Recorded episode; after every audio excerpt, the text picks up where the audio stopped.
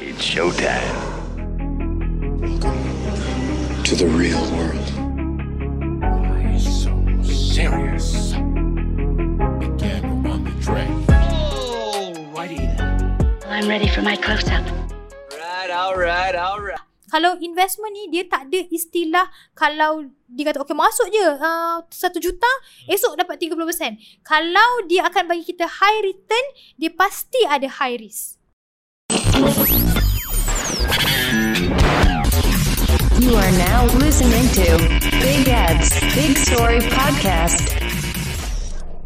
Okay guys, uh, kita bertemu lagi dalam bahagian ketiga Episod ke-6 Big Story Podcast bersama dengan tetamu kita Cikgu Cukai ataupun Zuriani Zabidi. Uh, Jadi kita nak teruskan uh, perbincangan kita yang semakin serius ni.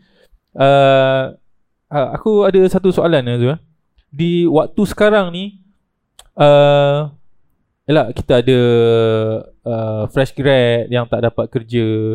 Kita ada orang yang baru diberhentikan kerja uh, Ataupun uh, memang dia tak ada kerja sele- sebelum PKP lagi. Tapi disebabkan PKP Dia nak start business. Patut ataupun tidak Ataupun kalau uh, dia nak start business Apa perlu dia buat Okay.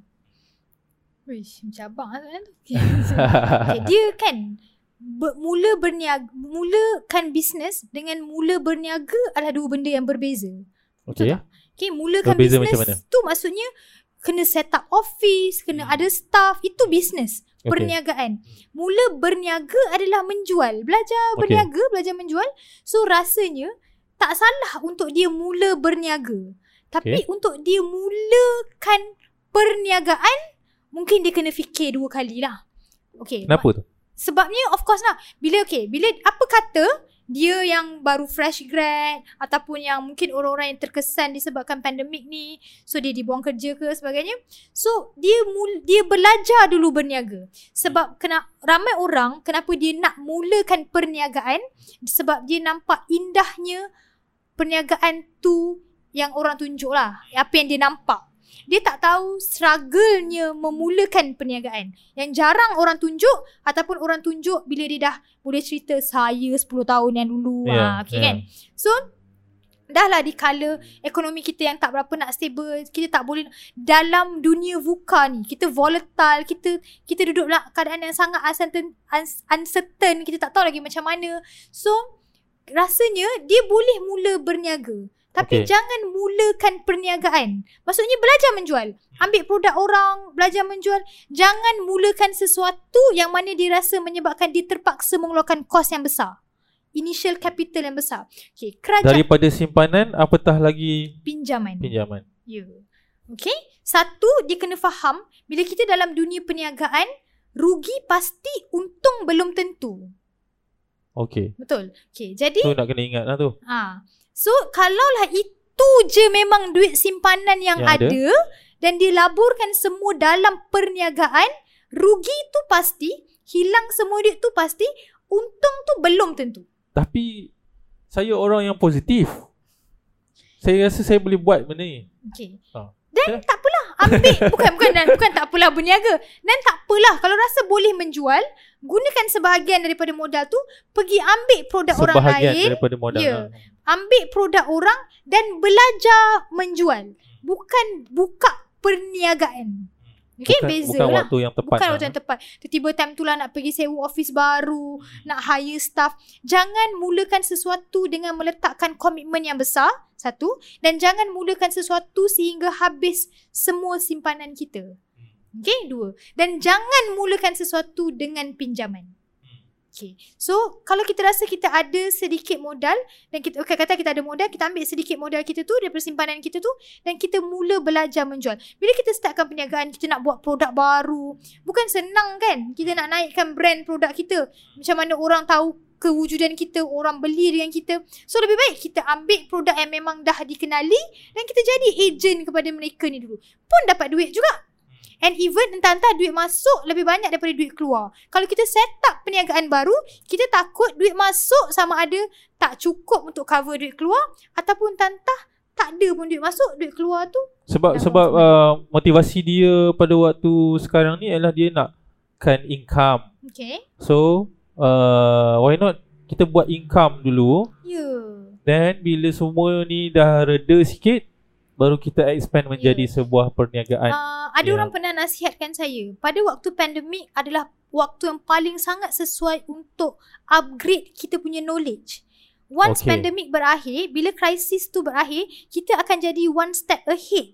Sebab kita tak sedar pun kan Katalah kita belajar daripada waktu pandemik ni Tiba-tiba pandemik berakhir Krisis lah Dia, banyak, dia maksudnya pandemik tu is krisis lah Krisis tu berakhir Ekonomi tu berakhir Krisis tu berakhir Dan kita sebenarnya Oh bila krisis tu berakhir Oh kita dah ada certain level of knowledge dah Kita dah one step kita dah ahead ada plan Ya. uh, action plan nak nak Ya. buat ya. So maksud dia belajar ni Salah satu benda yang dia belajar adalah belajar menjual Hmm. Okay bela- menjual pun kena ada skills Betul tak? Jadinya bukannya kata Okay nanti bila at least Bila kita dah habis economic crisis ni Kita nak buka firm kita Sekurang-kurangnya kita dah ada ilmu menjual Dan masa tu mungkin kita kena upgrade ilmu sebagai seorang leader Macam mana nak menguruskan perniagaan Tapi Betul. bayangkan Nak buka bisnes baru Dah lah pandemik Lepas tu ekonomi yang macam ni kita nak kena belajar jadi leader. Lepas tu nak remotekan bisnes kita daripada jauh. Dan masa yang sama, masa tu baru sibuk nak belajar menjual juga.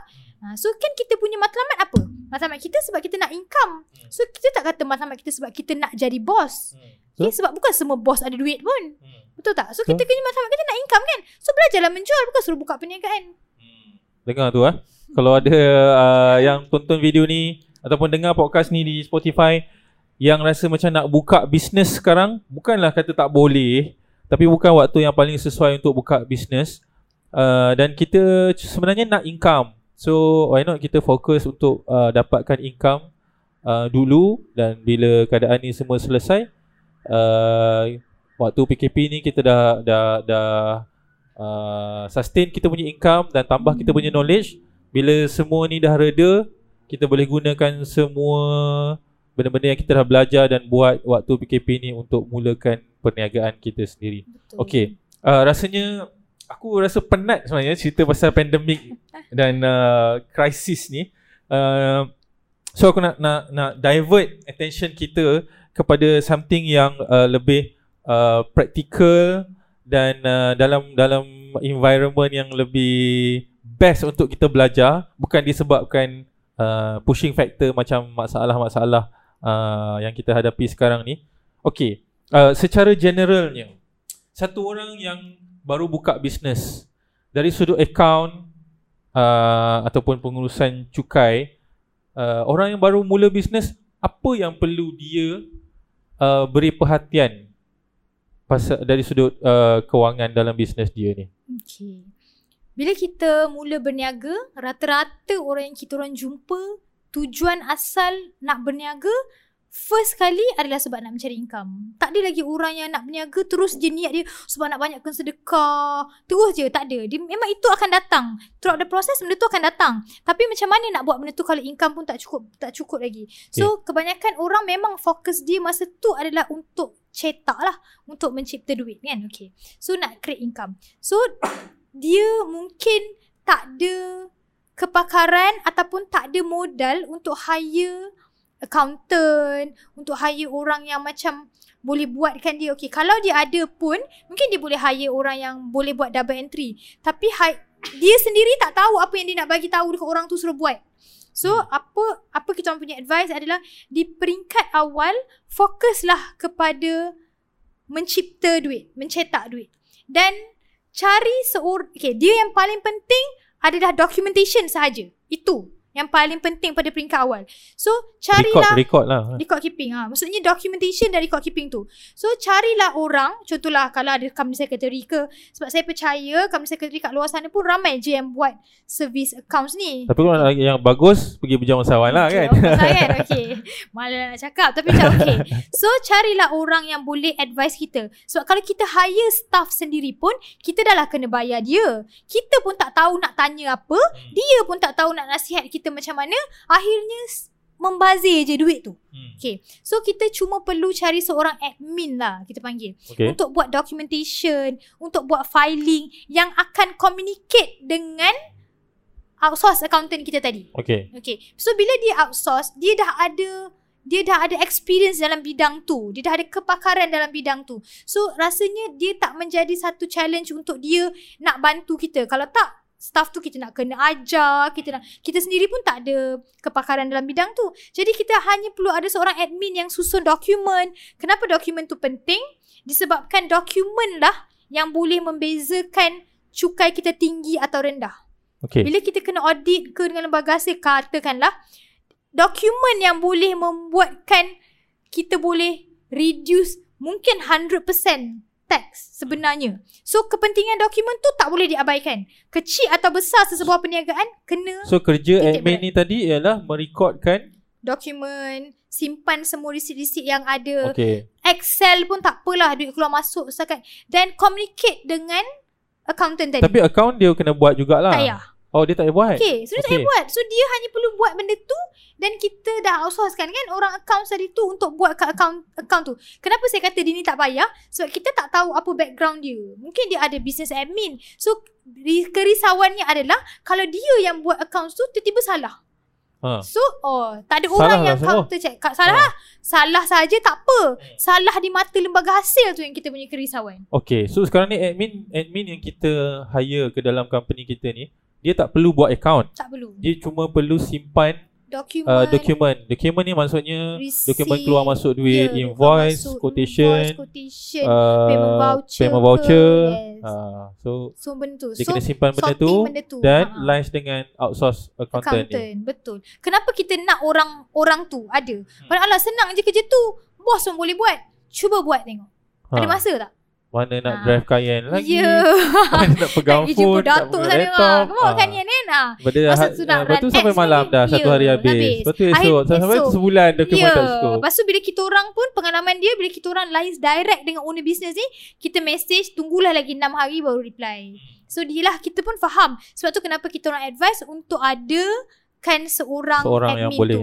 Dan kalau kami Di pihak Pejang Usahawan pula Setiap klien Memang kita akan ada WhatsApp group lah So WhatsApp group tu akan ada uh, Admin tadi Bos dia tadi Saya sendiri Dan juga PIC So kita yang akan guide Admin tadi Apa dia kena buat. Okay Ah, Bos bos ada dalam tu hanya Monitor untuk je cari lah tahu tengok je lah. hanya untuk tahu apa sebenarnya proses dia okey? Okay, Berapa kerap Admin ni nak kena update dengan outsource sekurang-kurangnya sebulan sekali Okay sekurang-kurangnya tapi sebenarnya dia ada kebebasan untuk bertanya apa sahaja pada bila-bila masa. Okay okey selagi mana dia ada dalam Kalau dia update seminggu sekali pun Bagus tak lah. apa. Ha, betul. Okey so dan dia bergantung pada klien Zan nak report tu sebulan sekali ke dua atau tiga bulan sekali ke dia bergantung pada ke kebesaran syarikat tu jugalah. Ha, mungkin Okey. bila Tu antara benda penting yang usahawan ya, kena, buat ambil perhatian dulu, lah. betul.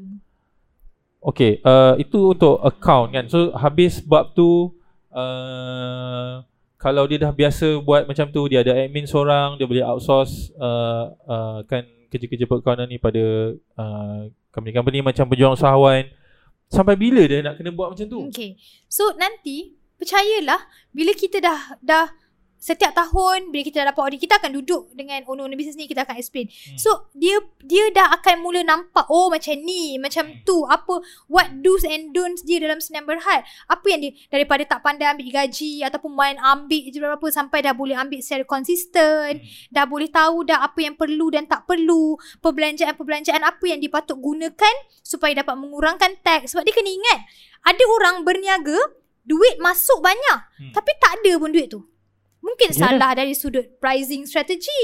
Pricing tak betul. Memang duit masuk Oh, banyak okay. tapi keluarnya pun sama banyak je. Ah. Okay. So tak adalah. Okay, ataupun mungkin duit masuk banyak tapi banyak keluar kepada perbelanjaan-perbelanjaan yang tak perlu. Yang mana lembaga hasil tak classify pun benda tu sebagai perbelanjaan yang boleh kurangkan boleh tax. dikurangkan cukai. Ha, so no point juga. So daripada situ bila kita advise, okay, kalau dia ambil staff sendiri tadi, kita punya kebimbangan adalah orang tu tak tahu macam mana nak manage benda tu. So mungkin tahun pertama bersama kita, kita dah start advice, advice. Sampailah tahun kedua. Bila dengan kita tu, dia dah mula tahu dah, oh macam ni, macam tu. Dan pada waktu tu juga, mungkin syarikat dah ada bajet. So masa tu lah kita boleh start. Kita letak untuk, uh, kita letak tempohnya mungkin bersama kita dalam 2 tahun yang pertama je lah kot. Tahun pertama tu dia dia Masih baru nak lagi faham oh macam kata ni yes, akhirnya ha, account aku jadi. betul macam ni yes. Lepas tu tahun kedua tu nak mungkin dia lebih faham lagi. apa yang perlu. apa nak di adjust. Ya. And then Dan tahun tahun ketiga, ketiga, mungkin dia boleh ambil Dia accountant boleh ambil sendiri. sendiri. Tapi jangan terus putuskan tali tu. Masih lagi berada dalam loops kami supaya kita boleh monitor juga. Nak, nak, nak grow tu. profile pula. Ya, kan? ha. So next step. So tu kata benda ni adalah satu proses. Dan kadang-kadang ada clients yang minta kita orang tolong interviewkan accountant diorang. Boleh juga. Ah, sebab diorang pun tak tahu kalau diorang Itulah lainnya pejuang usahawan dengan company yang lain ataupun firma yang lain. insyaAllah Sampai boleh interviewkan staff accountant lah eh. Staff accountant lah ya. Ah, Ah, staff, staff staff accountant. untuk korang. So nasihatnya ialah ambil lah servis dengan pejuang usahawan. InsyaAllah So kadang-kadang kan ada klien yang macam Kalau dia interview Dia pun tak tahu nak tanya apa Pada waktu tu So resume kan Memanglah nampak gempak semua So ah kita orang akan turun untuk interview Mungkin kalau kita orang tak turun pun Sekarang ni kan teknologi ada So kita orang zoom lah Daripada mana kita orang ada So kita orang akan tengokkan candidates yang ada And yang it- sesuai yang dengan sesuai, bisnes kita lah kan. Ha-ha. Okay, uh, itu untuk usahawan yang baru nak mula uh, macam mana dia apa yang perlu dia buat untuk jaga akaun dia. Kalau usahawan yang dah lama, Hmm. dia pun dah ada accountant dia sendiri. Hmm. Dan dia pun datang dekat Zoo dan bagi tahu saya ada duit banyak sangat ah. Hmm. Kan? Macam duit company ada banyak sangat. Tak tahu nak buat apa. Hmm. Duit saya pun ada banyak sangat. Sale saya memang canak-canak. Tapi saya tak tahu macam mana macam apa nak buat dengan duit ni. Saya dengar orang main saham. Saya dengar orang ada uh, invest crypto Hmm. uh, kan. Uh, saya dengar ada orang uh, beli rumah Uh, tapi saya tak tahu macam mana nak beli ya sebab saya pernah pergi uh, bank bank kata saya tak layak. Hmm. Ha so apa apa salah dia dekat situ? Okay Dan nak, macam mana nak menguruskan orang-orang kaya yang tidak tahu ni? Okay. Sekarang ada orang dia ada banyak sangat duit. Tapi dia dalam bentuk fiat money. Duit lah. Duit. Kita kena sedar duit ni satu hari nanti dah tak ada nilai dah. Kenapa dia jadi macam tu? Sebab kita ada inflasi.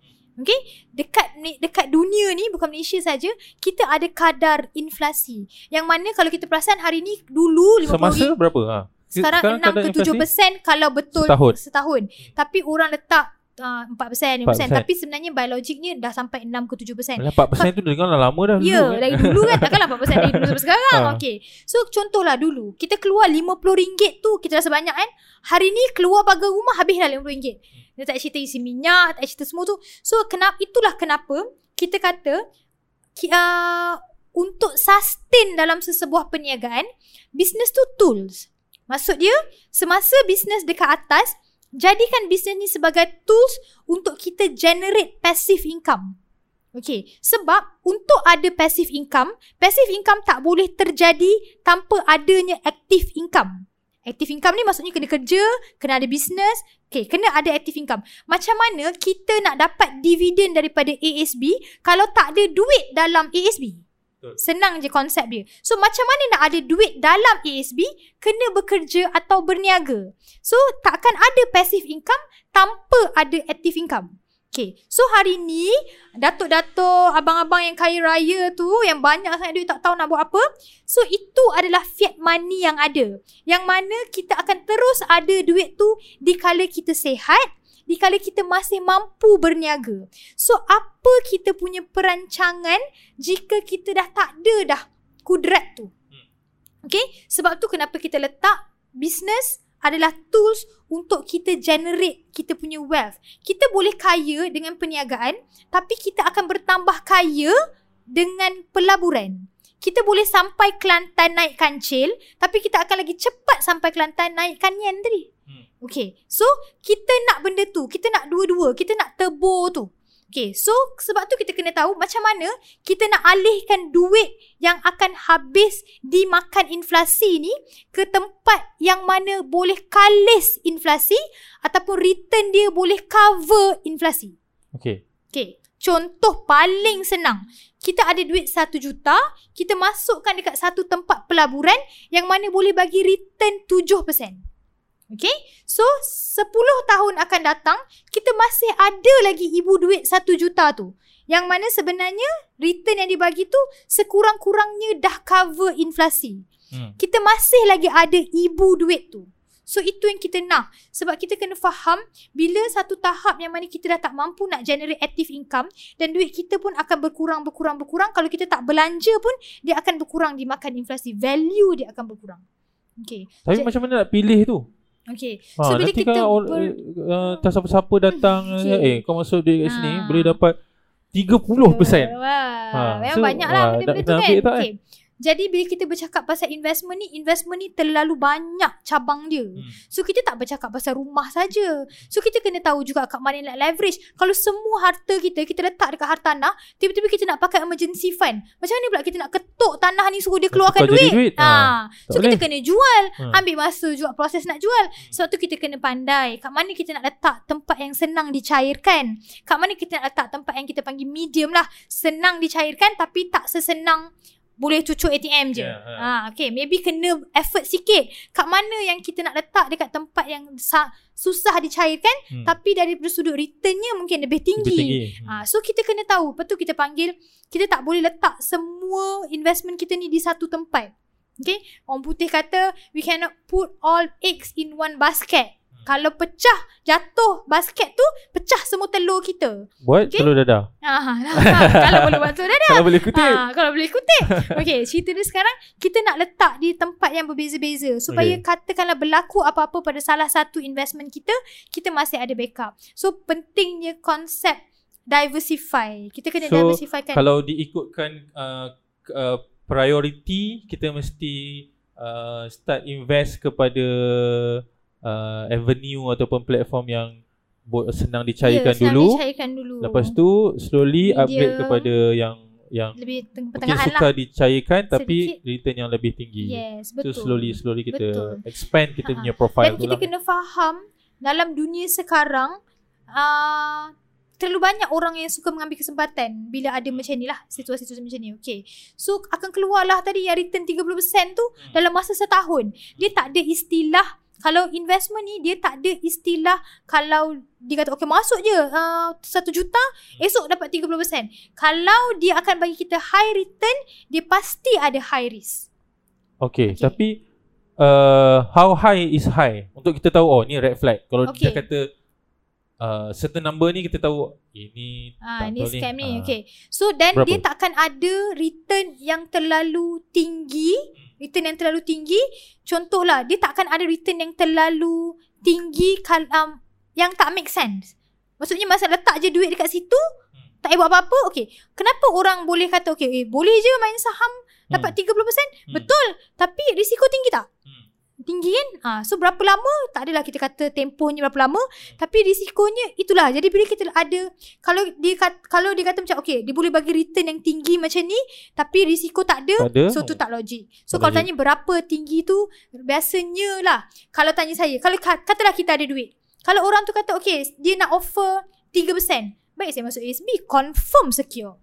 Kan? Betul tak? So kita letaklah satu benchmark Yang kalau mana Kalau kita kerugian duit tu pun kita tak ralat. Hmm. Okay, maksudnya jangan kita tahu okay memang itu je duit yang kita Ataupun ada. kita ada kebolehan uh, untuk bila kita tahu kita tahu kita sedang menuju ke arah kerugian kita ada kebolehan untuk withdraw. Ya, ah macam Kan? mana betapa senangnya untuk kita tarik handbrake kita lah. Bukan kita Ah, masuk dan tak boleh buat kita apa-apa. berdoa supaya Ya, dia untung. Bila dia rugi Ya. kita rugi semua dan tak boleh Betul. keluarkan. Sebab tu pentingnya konsep leveraging tadi tu tak boleh nak letak semua kat satu tempat dan kalau boleh okay bila kita cakap macam mana bila kita nak pergi kepada high risk punya prof, uh, investment letakkan yang kita punya low risk ni dulu sekurang-kurangnya 3 ke 6 bulan komitmen personal kita. Contohlah komitmen personal kita RM10,000 kita ada sekurang-kurangnya RM50,000 dekat tempat yang senang dicairkan Okay. Ah, macam Kemudian macam mana tadi ulang balik? Okay, contoh kita punya komitmen personal eh, kereta, Okay. rumah, anak ke whatever tu RM10,000 sebulan. 10,000 sebulan. Kita pastikan kita ada RM50,000 di satu tempat yang mana dia senang dicairkan. Okey. Kemudian kita kata okay oh dah, dah letak situ dah. Contohlah kita tak ASB lah paling senang. Tabung haji ASB. Okay. Uh, fixed deposit. Okay yang senang je nak dicairkan. Tiba-tiba kita kata okay Oh tapi tengok-tengok ada lagi duit lain Ada lagi RM100,000 lagi. Dan kita boleh consider Untuk masukkan RM100,000 tu Dekat tempat yang lebih high yang, risk. Ah, okey. yang macam long term sikit Yang Okay. lebih susah dicairkan. Sebab apa? Sekurangnya Jika berlaku apa-apa Kita masih boleh guna 6 bulan ni Duit uh, emergency fund kita So kalau kita ada duit tapi kita belum per, uh, belum ada duit di yang low risk ni Emergency fund kita tu patut tak ah. kita terus pergi ke? Oh jangan. Jangan Jangan mengambil Kita tak boleh sebab kita tak tahu kan Bila kita bercakap pasal Benda-benda yang high risk ni Ataupun yang long term ni Kalau dia susah tu Dia susah nak dicairkan. Hmm. Emergency fund tak ada ni Yang Okay ataupun satu lagi yang dia high risk. Kalau dia mat, habis semua duit tu Kita dah tak ada apa-apa dah. Tapi kawan saya letak kat situ sekarang dia dah pakai kereta besar. Ah. macam mana cikgu Tu dia lah Kal- Mungkin dia Kalau dia tak pakai kereta besar sekalipun Apa-apa terjadi Mungkin dia ada reserve cash dia kita So, tahu kan Sebab tu bila kita cakap pasal investment ni, dia tak ada satu pun investment yang betul, dia tak ada satu pun investment yang salah. Dia cuma investment tu sesuai, Sesuai atau dengan tak kita. dengan kita pada waktu tu. Ah Okay, kita pun berbeza-beza juga risk appetite kita. Ya, risk ya. profile kita pun berbeza-beza. Pada awal permulaan kita berniaga, itu je memang reserve cash yang kita ada. Janganlah pergi sibuk beli saham.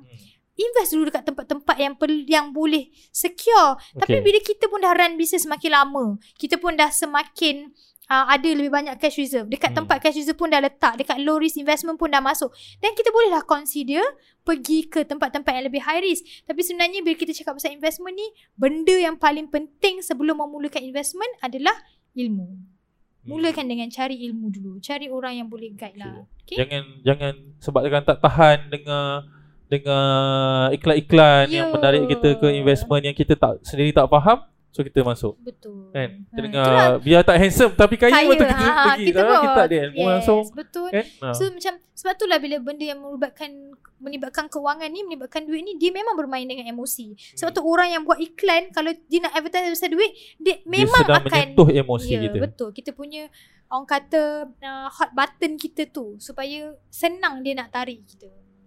Okey, uh, okey itu nasihat panjang daripada Cikgu Cukai pasal investment dan juga perakaunan. Uh, so uh, saya rasa kita dah ha- sampai ke penghujung uh, episod kali ini. Uh, tapi sebelum tu uh, kita nak bagi peluang untuk Cikgu Cukai uh, untuk promote ada apa-apa kelas ke uh, apa-apa session perkongsian kalau ada yang dengar video uh, tengok video ni ataupun dengar uh, podcast ni di Spotify yang nak tahu lebih lagi dan nak nak tanya terus ke uh, kepada Cikgu Cukai uh, ada apa-apa event terdekat ataupun uh, apa-apa source yang boleh kita reach kepada pengusahawan Okey. dan Cikgu Cukai. Hmm, yang paling terdekat adalah kita akan buat satu Zoom session lah. Okey. Okay, uh, pada insyaAllah 15 hari bulan, hari Rabu minggu depan. 15 hari bulan Jun. 6, okay. 15 hari Kita bulan buat Jun, eh? secara percuma di Ha. platform Zoom. Okay. Percuma Ah. eh selalu kalau jumpa Cikgu Cukai belum tentu dapat jumpa kalau jumpa pun kena bayar.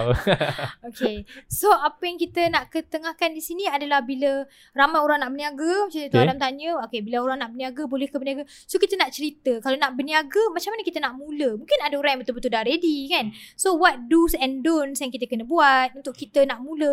Perniagaan jenis apa yang kita nak mula? Adakah kita perlu mula terus dengan Senin Berhad? Kalau ya Senin Berhad, apa yang kita kena, apa first step yang kita nak ambil? Kalau tak mungkin kita boleh bermula dengan enterprise je. Okay. So benda-benda macam tu lah kita nak buka mata langkah pertama yang usahawan kena ambil untuk mula berniaga. Sebab mesti dapat banyak soalan macam ni kan. Dia Ya. cakap saya ni nak buka bisnes saya nak buka enterprise ke nak buka Senin Berhad ah ataupun saya dah lama dah berbisnes dengan enterprise. Patut tak saya buka Ya. Senin Berhad sekarang? Ah itu tajuk uh, Zoom meeting yang akan uh, dibuat oleh Cikgu Cukai Hmm. pada 15 hari bulan Enam. Jun jam pukul berapa? 10 sehingga 12 tengah hari. 10 uh, pagi. 10 pagi Ah. hingga 12 tengah hari. Ya, So nanti kita akan masukkan insert uh, dan uh, insyaAllah boleh check uh, Facebook Cikgu Cukai juga Facebook apa? Uh, Zuriani Zabidi ataupun boleh tengok ah uh, kalau uh, Facebook Zuriani Zabidi, kalau Instagram Zuriani Zabidi ataupun Pujung Sawan. Ah, ya nanti kita masukkan sekali. Hmm. Uh, ada apa-apa lagi servis ataupun uh, Okay, uh, uh, nak offer kepada pendengar kita? Okay, nanti kita akan kita akan ada uh, ebook keluaran edition 2. Dulu kita pernah launch satu ebook yang kaya, tajuknya Kaya dengan Cukai. Sebenarnya um, saya nak nasihatkan rata-rata usahawan dekat luar sana selagi mana kita gelar diri kita usahawan. Bukan berniaga eh, berniaga semua orang boleh berniaga. Kalau kita gelar diri kita usahawan di Malaysia. Untuk kita kita bukan hanya nak berniaga hari ni 2-3 tahun lagi tutup Fikir lagi nak berniaga apa Kita nak berniaga Sehingga kita boleh Meninggalkan legacy lah ataupun kita nak macam mana kita nak berakhirnya perniagaan kita tu. So point dia kita nak sustain dalam perniagaan kita. So syarat dia yang paling penting adalah compliance. Kita kena comply, kita kena patuh dan salah satu pematuhan yang kita kena jaga bila kita bergelar usahawan di Malaysia adalah lembaga hasil dan juga SSM. Okay, dua benda ni yang sangat penting. So, kenapa orang tak nak bayar cukai, lari? Sebenarnya, diorang tak tahu. Okay, kita tak nak salahkan usahawan tu sebab diorang pun banyak benda diorang nak fikir. So, sebenarnya kalau diorang tahu, saya saya suka uh, saya suka bagi tahu diorang kalau korang jumpa saya insyaallah saya akan buat korang rasa macam cukai tu mudah dan korang akan nak bayar cukai sebab korang akan nampak benefit cukai tu terlalu banyak. Hmm. Tak mungkin boleh expand the business, nak grow the business kalau tak comply dengan lembaga hasil. Okay, macam mana dia orang nak tahu ni? Okay, so uh, kita akan keluarkan ebook baru, ebook version baru, uh, Oh. updated lah. Dulu kita dah pernah keluarkan ebook, E-book kaya. lah eh, bukan buku Bukan fizikal buku, lah. ah, ebook.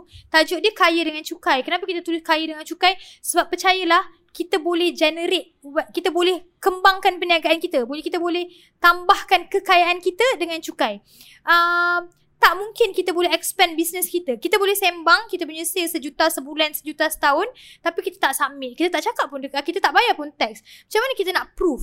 Orang bank, macam mana kita nak macam mana banyaklah benda yang kita tak boleh buat. Ada limitation bila kita tak betul-betul comply dengan cukai. So sebenarnya cukai tu sebenarnya mudah je kalau kita tahu dan kalau kita uruskan dengan betul, sebenarnya dia dia taklah seperti yang kita dengar, yang kita diomong-omongkan kat luar sana tu lah. Yang kita takut, Ya, yang kita lari takut kan. sangat. So dalam ebook tu nanti kita akan cerita macam mana korang boleh create kekayaan dengan cukai. Sebab tu nama ebook tu Kaya dengan Cukai version 2. insyaAllah. Okay guys dengar tu ya uh, uh, E-book terbaru Cikgu Cukai Iaitu Kaya dengan Cukai Updated version Dua. So ada ada semua panduan dalam tu Untuk korang jadi Usahawan yang kaya Dengan membayar cukai Dan seronok membayar cukai Ya, Uh, insyaAllah. nanti kita ka- akan umumkan dan ju- boleh juga follow Facebook uh, Cikgu Cukai Zuriani Zabidi dan uh, page uh, pejuang usahawan selepas ni. Okey, terima kasih banyak-banyak Cikgu Cukai Sama-sama. uh, sebab banyak ilmu dah kita share hari ni dan uh, kepada semua yang menonton di YouTube dan mendengar di Spotify, uh, jangan lupa share, subscribe, like dan komen uh, apa pendapat korang tentang uh, video uh, episod kali ini. Kita jumpa lagi di episod akan datang dalam Big Story Podcast. Assalamualaikum warahmatullahi wabarakatuh.